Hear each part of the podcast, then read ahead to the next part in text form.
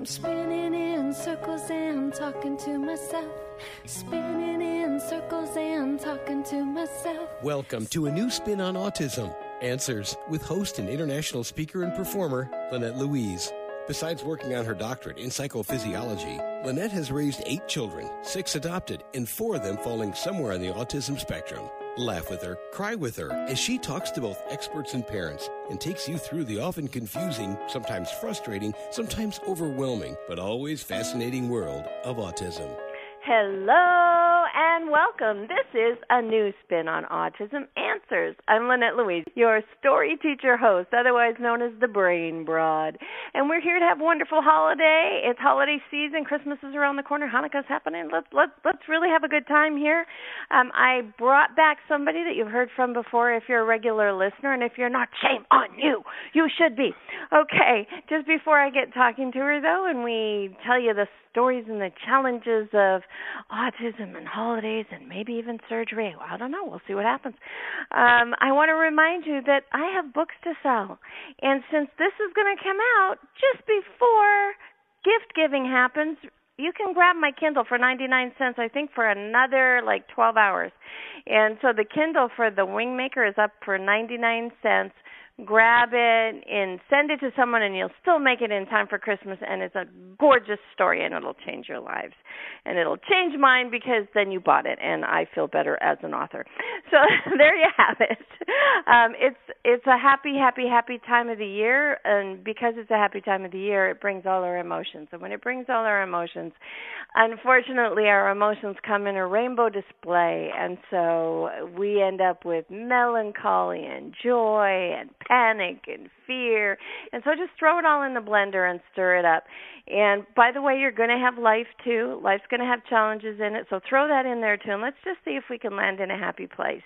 We're going to talk about a little a little bit about what that's like trying to meet the holidays head on with lots of stuff happening. And we're going to talk to Jennifer St. Jude. She's a friend of mine. She's been on before. Welcome to the show, Jennifer. Hi, thank you. Thanks for having me.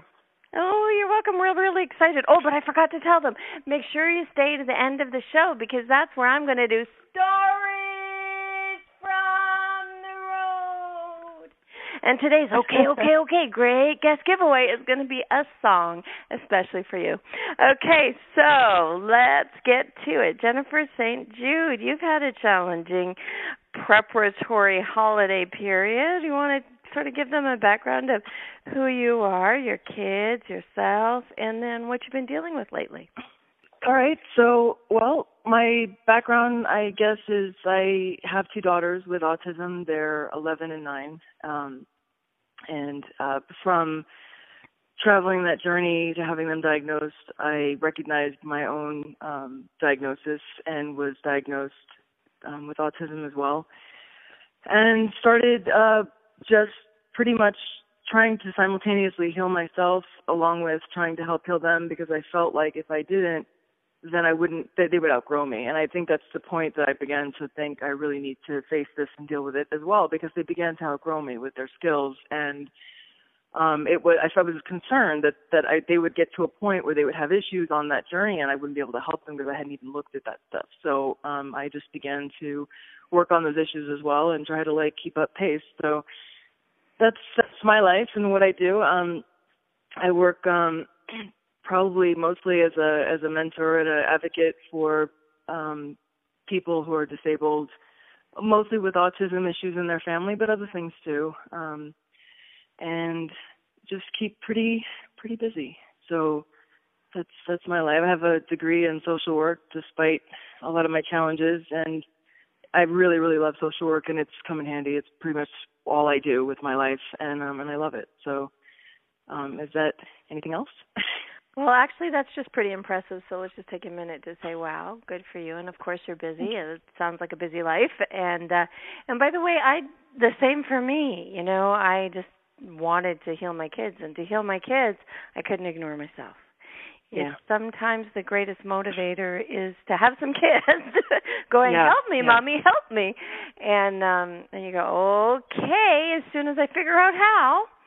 Mm-hmm, So yeah. It it yeah. was definitely something that um, I, you know, it is a very challenging, difficult path to travel to heal things that not only um, do you kind of come out of the gate with a deficit, but then when you've gotten so used to compensating in your own kind of messed up way, but you've got that set in stone, it's really hard to undo all that and to learn how to do something very differently and more healthy and more effective when you've been kind of practicing this other method for so long but it was essential because I thought I don't want them. I mean, honestly, my thought was I don't want them to grow up and have this life. It wasn't. It was very challenging. I felt like just connecting with people and having any kind of, um, you know, easy, healthy interaction was always like.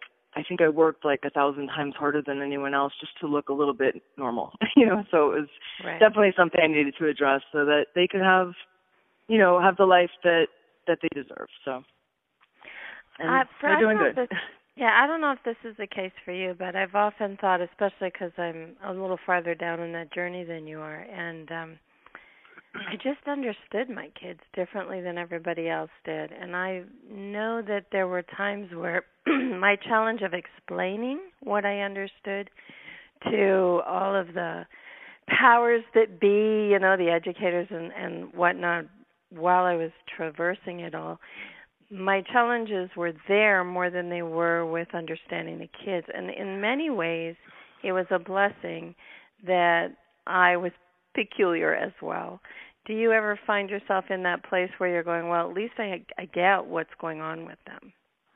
Yeah, um, I think probably, like you're saying, I think that um, I understand them because I get it from the inside out. So when I see something happening, I think I know exactly what's going on in your head and I know exactly what the problem is here and I know what would help.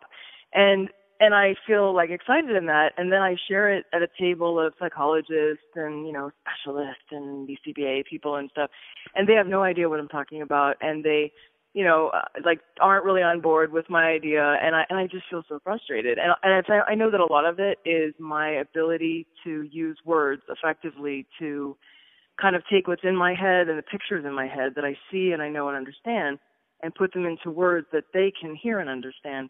And so I wind up. Usually, I, my effort is like I make a little effort, it all falls apart, and I just sort of run screaming and throw my toys down. And and that's you know I've I've tried to really have to you know go push through that and move into a place of okay let me try again let me write this down for you and just different things i i also realized that while i looked at these people and thought that they were these experts i realized that they don't know certain stuff they don't understand certain stuff that they're actually really just winging it as best they can through literature and things they're reading about and maybe taking a workshop on where i live it 24/7 for several years so i understand things that they haven't really looked at yet and I don't know how to try to get them to understand that I've I've been down this road. I'm, I know what I'm thinking. I know what I'm doing, and I think that this would help.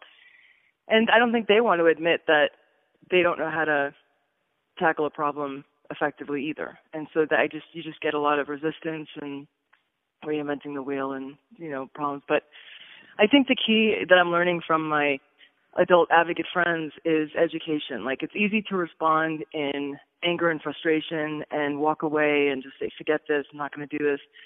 It's harder, but definitely more effective to say, okay, they don't understand. How can I educate them better? How can I come back to the table and bring something that'll help them understand what I'm saying and try again? But that, that's my goal. That's my ultimate goal is to educate people. It's just not my human go-to response, you know? Yeah, no, I, I I get it. I remember um when the kids were little making a very clear choice to do the work with them first and then try to be an advocate because it was more than I could do to do both. So yeah. do you ever feel torn between the two then? Yes. Um you know, I I felt like I got a late start with getting them treatment and and so that was um, it felt like I was trying to catch up with treatment. And then once we got all that treatment, it was so draining and so much energy. And I often wondered, I mean, I, it's still a hard call because as I look back, I think to myself, you know, would it have been better had I just spent quality one-on one-on-one time with them and, you know, found ways to to make them heal or something, you know, or was it better that I made this choice and gave up some of that? Because you're right, you can't do both. It's very demanding to be advocating for treatment and help and accommodations and this and that. And um and simultaneously having quiet moments reading books around the table or just you know it, it's really hard to do both. And um i don't know you know very often i just think you know forget this i'm just going to i quit you know i'm just going to throw it all away and just homeschool them and do this myself and forget it and um I know a lot of people who do that, and I, I think the only reason that I didn't um, is because I don't. My social skills are. It's something that I'm working on. And honestly, if I was just given free reign to educate them, I would not be the parent that was going and taking them on field trips and socializing with others and doing all those wonderful things that I really think they can benefit from. I'd be like in the house going, "Don't talk to people. I can't stand people." You know, so it makes sense. and I and I thought, you know, I'm just gonna make I'm gonna make these kids little like you know recluses. I don't want to do that. So I I mean I made my choice. I think everyone has to. Everyone's different, and everyone has to make the choice that they feel is ultimately the best. And um I had I was recently asked to write a um it's like a little article in in uh, a book that someone was bringing out, and one of the things I said in there was that you know I think no matter what you do and you try to make it perfect and you just you know work so hard to do the right treatment at the right time and the right intervention and you know and then you know in the end you know you're always going to make mistakes you're going to have question yourself but i really think the bottom line is in the end your children will know that you tried really, really hard and you did what you thought was very best because you love them with all your heart. And that's what matters. You know, it doesn't really matter what you did. It matters that how you did it with your heart, like that you cared and you wanted the best for them. I think that's like the bottom line. It doesn't even matter what we choose in the end. I think it all kind of comes to the same the same yeah i agree you know, i agree yeah. totally and even if it if you made maybe all the right choices but with the wrong attitude you might end up teaching because you teach your attitude more than you teach your your choices actually your kids pick especially autistic kids pick up on our energy shifts and our intentions as much as they do the actual lessons we're teaching um, and that's one of the like problems that. with yeah no it's true and it's one of the problems with the whole advocacy while raising our kids is that you know we're advocating that that they are needy and that they can you know function like everyone else and they're that's what they're learning meanwhile we're trying to teach them that they can function like everybody else so, so right. it's like an a built-in conflict so tell us how they are functioning like their ages and and where they're at so we can kind of get a picture of them Sure. Uh, well, I just wanted to say on the advocacy thing, um, I would, I would, it would probably be amiss for me to not say that I am a much better advocate for everyone else and their children than I am for my own. I usually spend the IEP advocate moments that I'm when I'm in an IEP just crying and just falling apart. So that's really not very effective. I've, done, a way better job, and I and I, I'm really glad that none of the parents and the people that I've advocated for has ever seen like you don't publicize the IEPs because they'd be like, oh my god, is she gonna actually come to our IEP like this, you know? But I, for everybody else, I'm fine. I take all the emotions out, and I'm good, and I can you know, really make it happen. But for myself, forget it. I'm just like, oh, you know. So it's I, I don't think that I can call myself an advocate for my children, but um I, I just definitely share their their their heart. That's it. So how are they doing? Um, well, they're they're amazing. They're I love them so much. They're so amazing. They're 11 and 9. Um, they've had they've had different experiences with autism. One is probably more, you know, the old term Aspergery, and um, so she appears to have certain skills, but then can't always carry certain things through. And we've worked on different things, and she's amazing. I mean, they're just they just really work so hard and and just come back to the table. You know, they're always like, if something fails, they come back to the table and they work harder and they try again, and they're just really impressive. Um, the so she, the, the older one, um, she's just turned an amazing corner. I remember in the beginning she would not talk to anyone and when we'd finally coach her into the scripts of how to like interact and and ask someone to play and I remember her asking one of the small kids to play and then she stood there and they said yes, but then she stood there and then she ran back crying and she was like, I asked them to play, they said yes, and then they just stood there and I don't know what to do. it was like, Aww. I mean, she, you know, she didn't, that was like, she didn't know how to follow You through. forgot the next step. so, and, and I remember not being able to get her to join any groups and it was like a huge battle to drag her into the center of children and say, come on, you know, we can all play. And what's so amazing is she just had a birthday and we had, um, we had about I, know, I think about ten or twelve kids, and that's another thing. Her first birthday party, uh, I'm not kidding. I think we invited 40 kids. It was we combined their birthdays and we invited 20 kids from school with one of them 20 from the other and one child came and it was devastating and I it was it was just devastating and here we were at this you know party 6 years later with all that we've done and my problem at this party was too many kids showing up and how was I going to get her away from the group so that I could talk to her about something. Like she was just enthralled and playing with every single child there, interacting, having fun, balancing things out. She even had one friend who is struggling a little bit more on the spectrum and I and I went up to her and I said, um, you know, please try to reach out to this friend a little bit and pull her into the group, maybe have her sit next to you. And she looked at me and didn't understand why and I said, you know, there was a day that you used to be like this and you're not like this anymore. You've you've grown so much and you've come so far but you know but she's still there and can you help her like a lot of people helped you? And and she did and she brought her over and sat her down and and just and i i i just wanted to cry. I thought oh my god like i didn't realize that we had gotten through that tunnel. It just didn't even occur to me until i found myself going oh, i can't get her over here if she would just stop talking to all these kids. And i thought oh my god you know and I, I had to suddenly flash back to I wish she would talk to any of these kids, you know. And I I just I just want to cry even telling you. It's just it's amazing. It's just amazing. So that's my that's my older one. The little one, um, she she grows in her own way. She's really sensitive, so she feels a lot. And um, and but she she's you know she's gone in her own direction. She's an incredible author. She's such a little girl, and she writes these stories and illustrates them, and they're amazing. And and I just can't believe that she does this kind of stuff and connects with the world sort of through the back door. You know, she she writes stories about kids with cancer and all kinds of things. It's really it's remarkable. And um and school is not the best experience for her because she's not the real social butterfly type and you know school is I, I went into her school the other day and I sat there and I wanted to run screaming. It was like a thousand fluorescent lights, small classroom, kids are on top of each other, and I think, oh my God, this isn't even. I couldn't even learn here. I I can't stand even sitting here to talk to the teacher. So it's, I mean, the teacher was very nice though, but I just mean like, you know, it was just very sensory overwhelming. Um, and there's no accommodation for that. They don't, they don't get it. It's some of the things are really simple, you know, to just um, maybe have a small classroom that some of the kids could have lunch in, or they just, uh, you know, everything is a big deal. So but so she's struggling a little bit more, and um, but it's kind of her turn. I find that you know they take turns in their need, and then when one's kind of on her way, the other one will have some struggles that I need to kind of you know carve a way through. And honestly, like I said, sometimes I feel like I do all the stuff, spin all my wheels, work so hard, and in the end she like figures it out on her own and i find myself sitting at an iep going but you don't understand you know she needs this that and that and then you know she'll walk in the room and she's like no it's all right i got it i'm good. You know i think oh my god.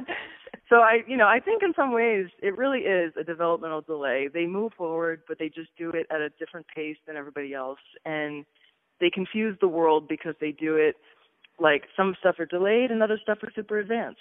And so nobody can really figure out where they are you know and right. and and their presentation of of what they're paying attention to what they're caring about isn't necessarily what we want so that we can right. read them and so you know I'll, I'll see somebody who's reading a book but he's side glancing doing it and everyone's like no turn your head and i'm like ah he already exactly. read it so but if you exactly. don't present in the way that they're that neurotypical people are used to seeing then they assume it never happens yeah, I think that's the thing I find the most that you know just frustrating, and that's where I do probably my most advocating is to can we just allow her to do it in this way? Like you know she will become an adult, and when she does, she will do it this way. So why can't we just stop fighting her and allow her to do it in this way, and let's move on? You know, it, it's right now she's struggling with reading, and um she's not up to the fourth grade level. She's probably at about a second grade level, but they keep throwing fourth grade books at her, going, you know, she needs to try harder. And I said, why don't we just back up and let her do a report on a second grade book? And they're like, oh no, we can't do that. So I said, okay, so you'd rather have no book report turned in, right? So I mean, I don't understand. it's like, you know, I could get her to write that book report on the second grade level, and we can move on. And then, you know, maybe she'll do the third grade in a couple of months, and then catch up and start reading but you force her to do the fourth grade and just keep throwing it at her and and punishing her and giving her bad grades and insisting and then she does no report and hates reading you know. So I, I like I don't understand their their thinking, and that's where I get the most frustrated with like stupid stuff like that. So it doesn't cost the state a dime to let a child turn in a book report. Right. You know, with a different book, you know, or even like, you know, whatever. Right. It's just it doesn't make sense to me, but whatever. Yeah. So on the myth busting, uh, yeah, I agree. I agree.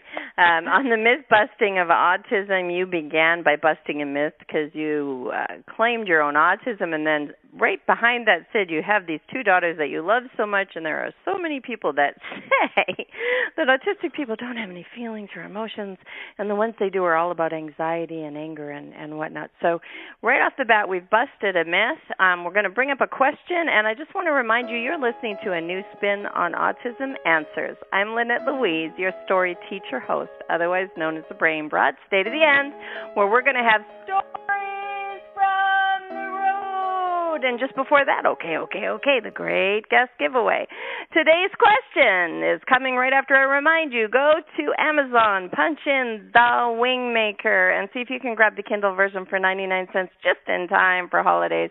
I think it'll still be available when this show comes up. Okay.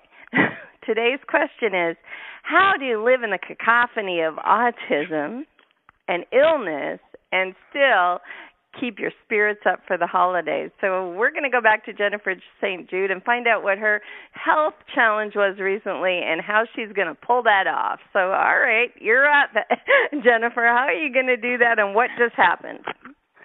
Oh wow. Um well, uh it's you know I I I battled myself with whether or not to talk publicly about this. Um I had a hysterectomy and it was Me too. Like, yeah. It feels like a very personal thing and I know I know young people have had it. I know different people. I know that when you're you know, if you haven't had children or if you're a lot younger, it can affect you in a different way. It was for me, you know, I don't know if it's the autism or just who I am. It's sort of like I'm very practical. I had my children. I have adopted children. I have stepchildren. I have my children. I have all my children. And I feel like they just wanted to take something I wasn't using anymore and was never going to use again.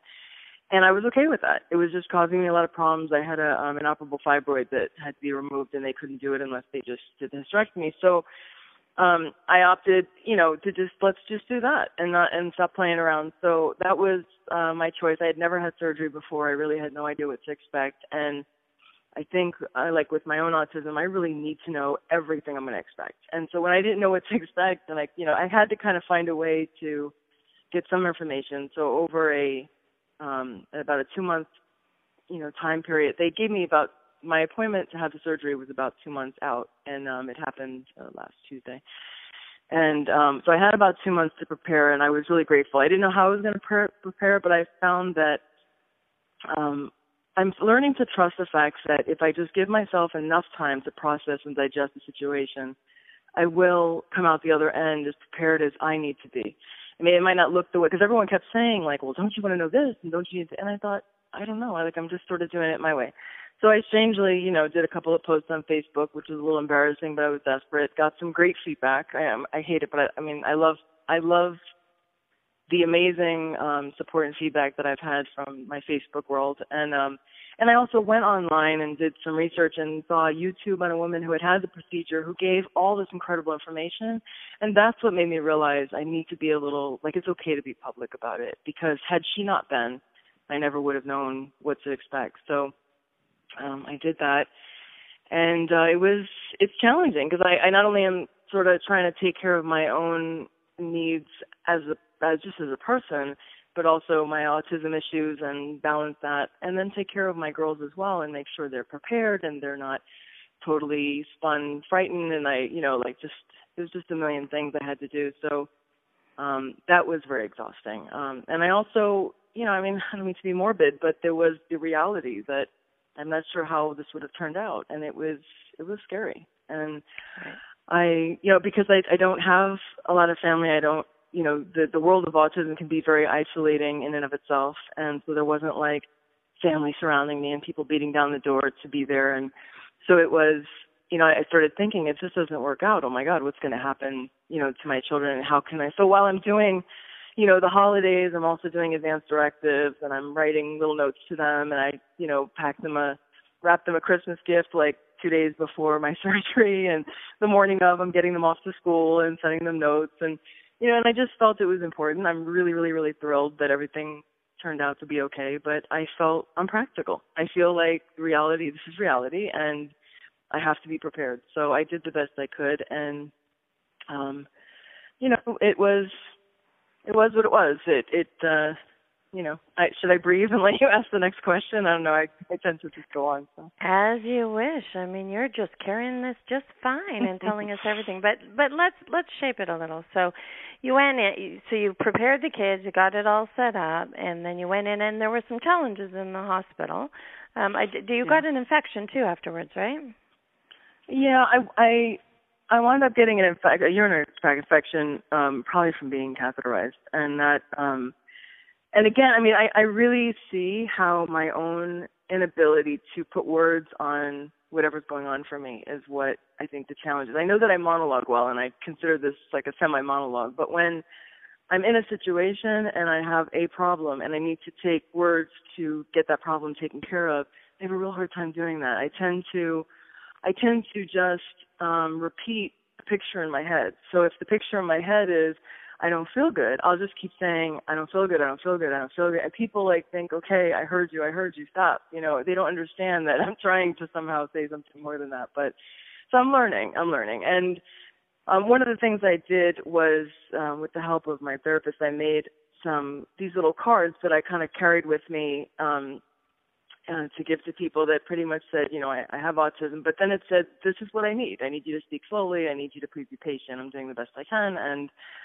um, a couple other things that it was very, very helpful. And I found that in probably 80% of the cases or interactions that I had, those cards really helped me out to change the way people interacted with me because it wasn't like, you know, just why is this like getting irritated and frustrated with me? They now understood that I was, this is where I was coming from. And it, it really did help on a couple of occasions it, it didn't. It just like I think every everything has its limitation and um it wasn't a hundred percent. And that was that was one of them when when I um was having issues with the catheter and I just kept saying, you know, this is what's going on. I just kept repeating it instead of saying this is what I need you to do or this is, you know, what's gonna happen or what are you guys planning on doing. Like I did I just didn't use the right words that I think would have done better for me. You know, I it's easy in hindsight. I can look back and see what those words are. I feel like I have this like two week delay, but two week delay doesn't work in the moment. So right.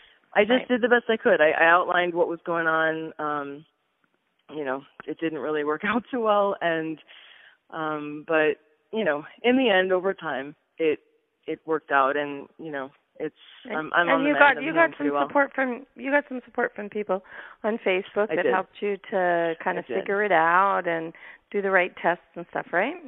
I did, you know, and I and I, you know, sometimes I feel silly doing that, and I've had, you know, I've had people kind of comment about, you know, um, you know, I, what what to keep private, but you know, my Facebook really is with everyone on my Facebook is is strictly friends. They're people that I care very much about and know and some of them are like second level friends where I don't know them as well, but they're all still good and kind people. That's who lives on my Facebook world. And so when I post something, it's not to the world and public. It's very, you know, it's in my little community, you know, so to say. And um yeah, people were amazing. They, you know, sometimes they don't know what to say or do and they just say, you know, sorry, you know, and that's okay.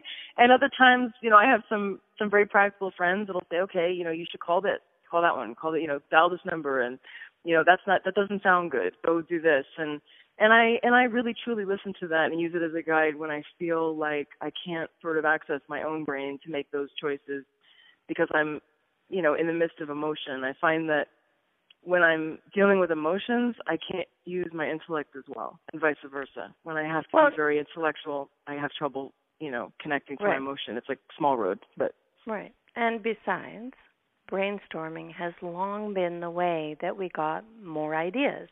So now we have a platform to brainstorm in, and you can read all the suggestions, go, not this one, not this one. Yeah, oh, that one might work. Right. And without everyone throwing their ideas in the pot, you might not find the one you need. So I really think Facebook is very um it's very well set up for people on that have ASD if it's used Mhm. right. Like, you know, if you it slows down, for example, DAR.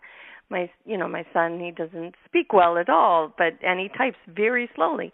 But when you read it, you read it at your speed, so it's like right. a you know it sort of bridges that difference. So I love Facebook for autistic yeah. people. Actually, I think it's Mavi. Okay, so how are you doing now? And are we in a place of we're ready for the holidays? You know, I'm I'm doing great now. I really and I'm really surprised. I I healed exceptionally fast. Like I said, it was only last Tuesday, so I don't know exactly the math. I I actually now that I think of it, I think it's almost two weeks um this Tuesday. And um yeah, I mean it's amazing. I almost feel back to normal except for some pain. I had no uh you know, real surgical complications from the actual surgery. Um and I'm feeling, know, way more myself. That first week was really, really hard. It was very, very difficult. I my world got super small because I was in extraordinary amount of pain and I couldn't seem to get ahead of it and even like the more I was in pain, the more I was upset. I couldn't think my way of what do I need to do next, and so I was just really blind. And I hate my children seeing me that way because it was, you know, I guess I, you know, I am. I like to be their parents and to lead them out of darkness. And here it was like they just were watching me kind of scramble in that, so it was it was difficult. But I got out of it. I'm good. I've gotten ahead of stuff. I'm actually off of all pain stuff. I'm back to my normal self and you know, just dealing with normal like, you know, um needing to slow down and keep it simple, not lift anything, things like that. But I'm doing okay. I feel so much better and um I have just sort of been really enjoying being in the moment. I'm just spending, you know, the time with my girls however I am. If I need to lay down, then we do something where I lay down and watch a movie or something. And um, and that it's amazing. That is how you enjoy surgery, autism, Yeah. holidays. It's okay. You say, Yeah, you say, "Wow, because I had surgery, I have to slow down, watch some movie with the kids." Yeah. It's good. It's been good. It's you know, I I really I'm definitely the person in the midst of issues. It looks very ugly, but when I come out the other side, I definitely scramble away with tons of lessons and um just things that just knowledgeable nuggets, you know, things that I will take with me from that experience and um that was something I had um had come out of that situation there were a lot during the hospital stay there were a lot of things that were very difficult that did not work out and when I talked to my therapist about it and just was in the moment very distressed about the stuff that was going on, she kept saying that they don't understand, they don't have an autism protocol for people having surgery and I kept thinking, why not? You know, like that that should be and she said we need to write one, you know, and and I thought, okay, yeah. Like it just I'm very I really believe in, you know, you can complain, but if you're not willing to do something to change it, then just be quiet because it's just you're just wasting time, you know. It's like so so when she said that, I thought, you know, yes, you're right. We need to because I could totally see how some things were just totally missing that would have been in place had somebody just taken the time to sort of write down some things and make a like a little bit of a protocol for communication and um, you know, whichever. It's a and great idea. I haven't created it yet, so I really can't speak on it. But I definitely I need to work on doing something and and making it public so that you know any That's a great anyone idea. can grab it and give it to their doctor for surgery. I have a new autism book coming out actually, Jen, and if you write it in time, I'll put it in. Oh, you do. Is Yeah. this now? The, you said the Windmaker was out on uh on Amazon, but is this something on newer than that? No, it's not out yet. That's what I'm saying. If you write it in Oh. time, we've got about three months. So if you get it ready for me, I'll put it in as a as a guest piece in the book because I think that's Thank a really you. good idea. I think it's a wonderful Yeah. idea. Okay, so we need to close the show. I think the answer to the question then, I've come up with it from listening to you. And here's the thing: you have to be in the moment when the moment is joyous and comfortable and yummy, and when you can make it that way. You got to slow down and be there. But when it sucks and you're in a lot of pain, you you you can't run because you're slowed down in pain. Right. So then you have to be in the in the awareness that this too shall pass if you just keep Yeah. putting one foot forward. And so we got ourselves an answer: how to do surgery, autism, and keep a holiday happiness. So thank you so much for telling us your story. Is there anything special other than this great idea you have about the surgery book, which we're going to stick in mind, and that way we can get it out there quick? Um. Is there anything else that you want to say? This is your moment to say whatever you think would really help people right now. And you got oh two minutes to say it in. Okay. Um, actually, I think it was what I had said in the a little bit earlier, and it's just something that I really need to remind myself about in this entire process. That it isn't so much what you achieve and how many therapies you've given your kid and how many right answers you had and if you gave them the perfect you know teacher or the right school but it's the heart you did it with you know that if you really love them and you were doing your very best to give them your best and whatever comes of it i really think that it's your the effort you made and the love you had for them while you did it that was what healed them and not necessarily what you delivered you know i just think that um especially people on the spectrum. I don't know about everybody else, but even my, you know, myself, and I know people on the spectrum, and I am, I am someone who is. That when when people do something with me or for me, I, what all I really feel in my takeaway is the is the love and the energy that they did that, you know, that had that they had with them when they when they did that. So that's what I feel. I can't even remember the situations. All I remember is that that person was very loving during it, even during a difficult time. I think to myself, yeah. wow, they were so loving during that really challenging time that I was having. And that's my takeaway. So I can't help but believe that my children have that same takeaway. When they look back at their lives, they'll say, wow, my mother loved us so much. You know, when she was trying to do all those therapies and trying to help us. They won't even remember what those therapies were, but they'll right. remember that I love them so much. I was trying to get that right combination for them, and that'll be their takeaway. And you know what? That's all I want. I want them to know I love them because that's that's really the biggest thing I feel is that I just love and adore them. They're so cute. I love them. I really do. And so thank you for this is, opportunity.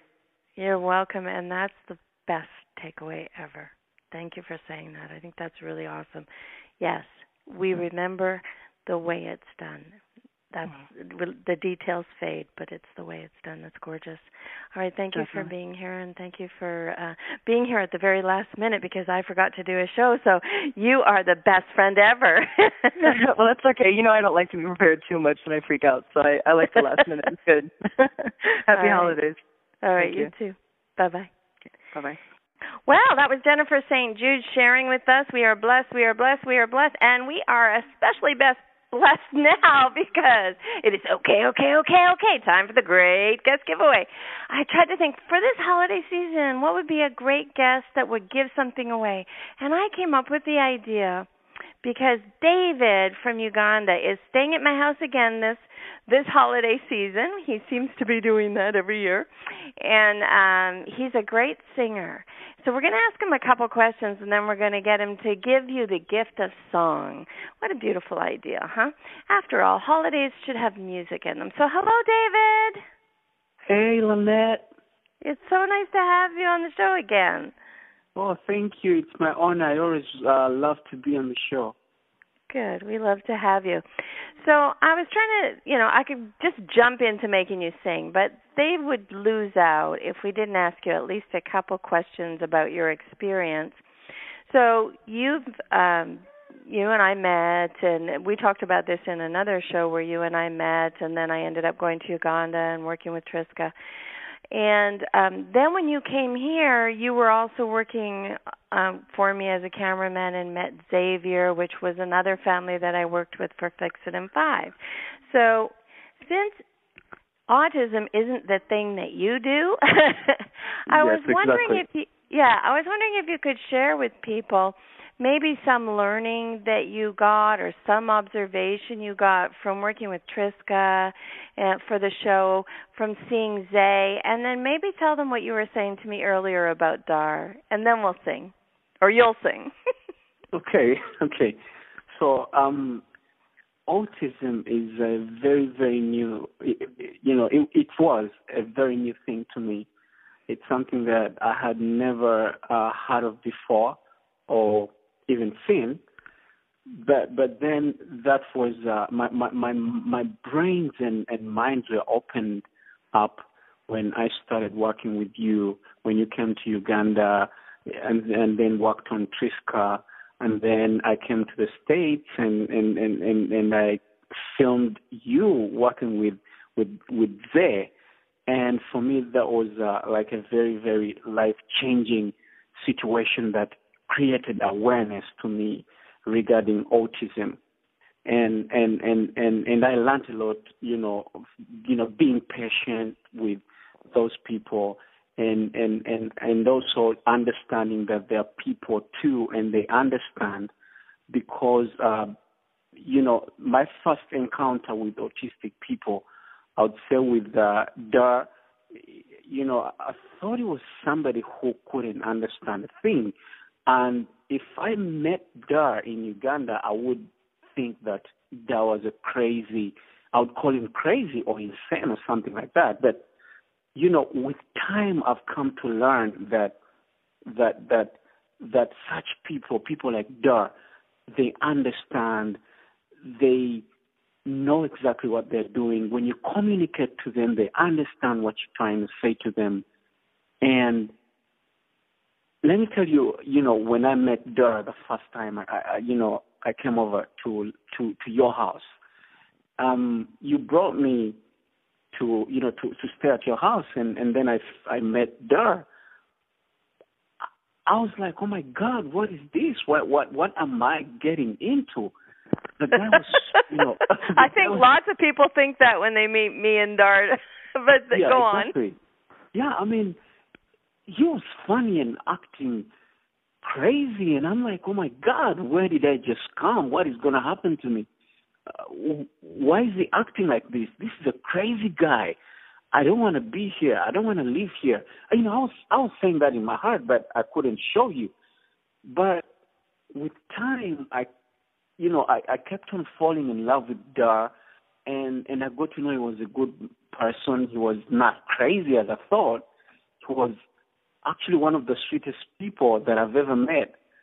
I learned how to deal with him, how to listen to him. I learned that uh, he understands everything that you say to him, you know. And then I got to know that he had one of the most beautiful smiles that I've ever seen. Oh my goodness! And he rarely smiles at me, but when he, when he does, I just fall in love with his beauty. He's a very handsome guy, and you know, just living with you and coming over every holiday has opened up a whole new thinking and and you know experience with autistic people. Yes. And don't you think that if everybody who had an autistic person in their life would invite somebody else who'd never been around it into their home and into their world, we could change this in a hurry. Yeah, exactly. I mean, Exactly. I've I've been so privileged, you, you know, to, to to to to you know to live with such people, to live with Dar and Triska in Uganda. You know, I normally check on Triska and see, you know, whether she has uh, sessions with her mom and all that. But you know, I've I've I've come to appreciate. I mean, what you know, what what I've experienced with Dar, you know, what I saw with Dar when I just met him, it's exactly what I saw with Triska you know, when I went back to Uganda, still I I couldn't, you know, understand Triska, and and I couldn't even. I felt like I didn't even want to touch Triska because she was acting funny. But with time, you know, the constant visits I pay her mom, you know, I've come to appreciate and love her and and know her as a very very sweet human being. So tell me something. When you so originally, so you'd met Dar and you met Triska, and then you came here that second time and you met Xavier, who is a great big guy and different again because each autistic person you meet has their different quirks. Yeah. Could you see what is the same about the three of them, or do they all just seem so completely different? Um, that's kind of a you know a hard question for me because um, I there's things that I haven't really noticed. Uh, you know, there, there, are things that I cannot, you know, uh, kind of describe. Uh, because for me, um, what I noticed, uh, you know, the similarity, maybe I would say what, what is similar with them is, is the fact that uh, they're, they're normally very, very happy people, according to me and and and they want to interact, you know, um, that is what basically I see that I see as regards to similarity. Um, okay, I love that. I love that, David, that you said they want to interact because I agree. They want to interact. All of them, everyone I've met, they want to interact. They want my affection, they want my attention, but they don't show that they want it in the same way as other kids show it. And I think that's what's the same. Okay. Does that sound right? All right. Yeah. Yeah. Definitely. That's the truth. Okay. So we want a song. You're the great. You're the okay, okay, okay. Great guest giveaway. So you gave us some of your opinions now, since you have such a beautiful voice and it's holiday season. David is a Christian, so he will share with us a Christian song, but just change it in your mind to whatever religion suits you because we love you all and he's going to sing to us because he is so good at doing everything I ask. Okay. so please David, sing for us. Oh my goodness, I gotta think about a good song. Let me see. I've got uh the last year I sang for you, Mary. Did you know? I don't think I should sing that again. All right, do you have another Um, one? Um, maybe. Mm, all I want for Christmas is you. All I want for Christmas is you. I don't even ask for more. Santa Claus will make me happy. All I want for Christmas is you. You know, I, I, I love seeing that kind, just just that chorus of, uh, I love you know, all I want for Christmas is you because you want to sing it to your loved ones, and you know, oh my I God, know, and it translates. All we want for holidays and for life is someone to love us, and it matches. Okay, And I all right. appreciate that you let me put you on the spot yet again. Thank you for being right. here, David. all right, I appreciate. it. Thank you, Lynette. All right. Bye bye. You can come out of All the other room now. Okay, and give me you. my cell phone back. All right. okay. All right. So we had Jennifer St. Jude sharing about the love of the holidays, the love of the children, the love of the attitude, the way that it is done. We had David saying all we want for our holiday happiness is the people that we love. So there you go. What I really liked was that David shared with you what it's like from the innocent eyes of someone who hasn't been exposed. And what you discovered is if you open up your doors and let somebody in and just show your children the way they are and the beauty of them, their beauty will win. And that brings me to stories from the road.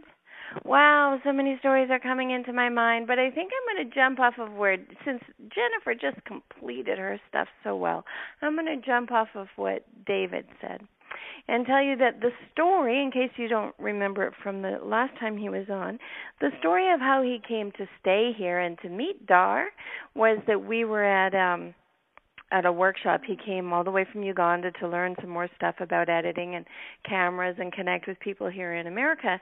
And I was there learning how to edit and cameras and stuff so that I could do the documentary um Fix It in 5 where I travel around the world and in 5 days try to make a difference in somebody's life that has autism and some other disorders. So um I met David and on the very first day I noticed that now I've often been very poor and had to pretend that I could handle things financially in order to survive and he had that look. so I I just walked up to him and I said, um, "Where are you staying? Do you need a place?" And he was in a hostel and was happy to grab his bag and come on over. So I threw him in the car and I brought him to my house and you know I, as i'm coming to my house i said oh and by the way there's this guy at my house he's uh he talks but he'll be hard for you to understand because you have an accent and he has he has sort of like that deaf person pronunciation in his language and um you know so and he's different he's autistic but it'll be all good it'll be good because i'm so used to my child i don't really set it out there how different he might be, but also because why would I do that? He's just a lovely person and he's going to present how he presents. So there's only so much preparation you want to do. Um maybe I underprepare people sometimes, but I just don't want to assume that my son's going to freak anybody out. Uh deal with it when it comes. So so he just was a guy, and I didn't know him. He was from Uganda, and he looked like he needed a place, and I brought him home. So um that may sound dangerous, but I have spent a lifetime and this fits the holidays and i think it's a beautiful point for you to ponder because you're probably going to be shocked and disagree but i have spent a lifetime trusting people and them living up to it.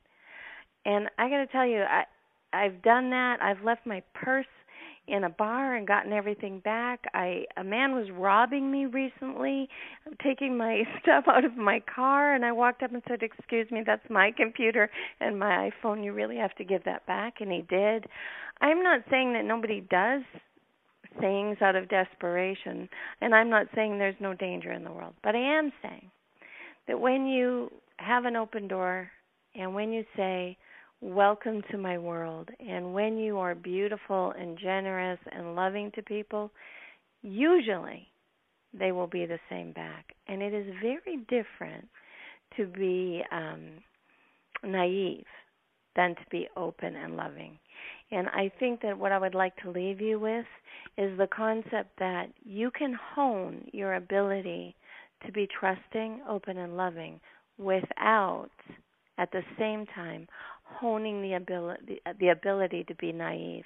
And i never knew that when i was younger. So when i was younger because i wanted this sort of warm heart i was naive. I would refuse to see anything that i saw as negative in a person and so i would refuse to honor my own instincts. It's not that we don't know it's that we won't look at what we know to be true in order to build this fake reality and that's the stuff that we deal with in schools. It's the stuff that we deal with um you know what jennifer was talking about when she's saying you know any old book will do. Let her write a book report. People get so busy ignoring what's logical and what their instincts say that they get lost in the details. So let me remind you you have instincts. You know when it's dangerous. Trust them. Step away. Don't question it. And now relax and open your heart. Because if David hadn't opened his heart, then he wouldn't have accepted my son. He wouldn't have then been able to mm. find Triska for me to help. You wouldn't have Fix It in Five to watch on the Autism Channel. I, I mean, it just goes and goes and goes, and that happened because I opened my heart to him. So, it's holidays, and holidays are meant for us to take a moment to stop spinning in fear and stop spinning and perseverating on all the things that are going to go wrong and just be here in the moment of love. I'm Lynette Louise, your story teacher host, otherwise known as the Brain Broad. This is a new spin on Autism Answers. Thank you for being here because without you, I'd just be talking to myself.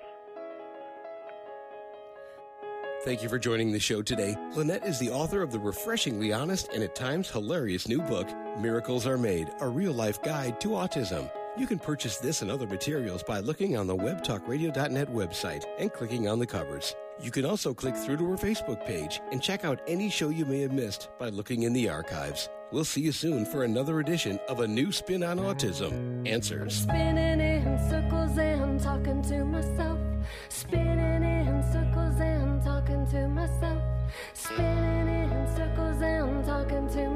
I can't hear you.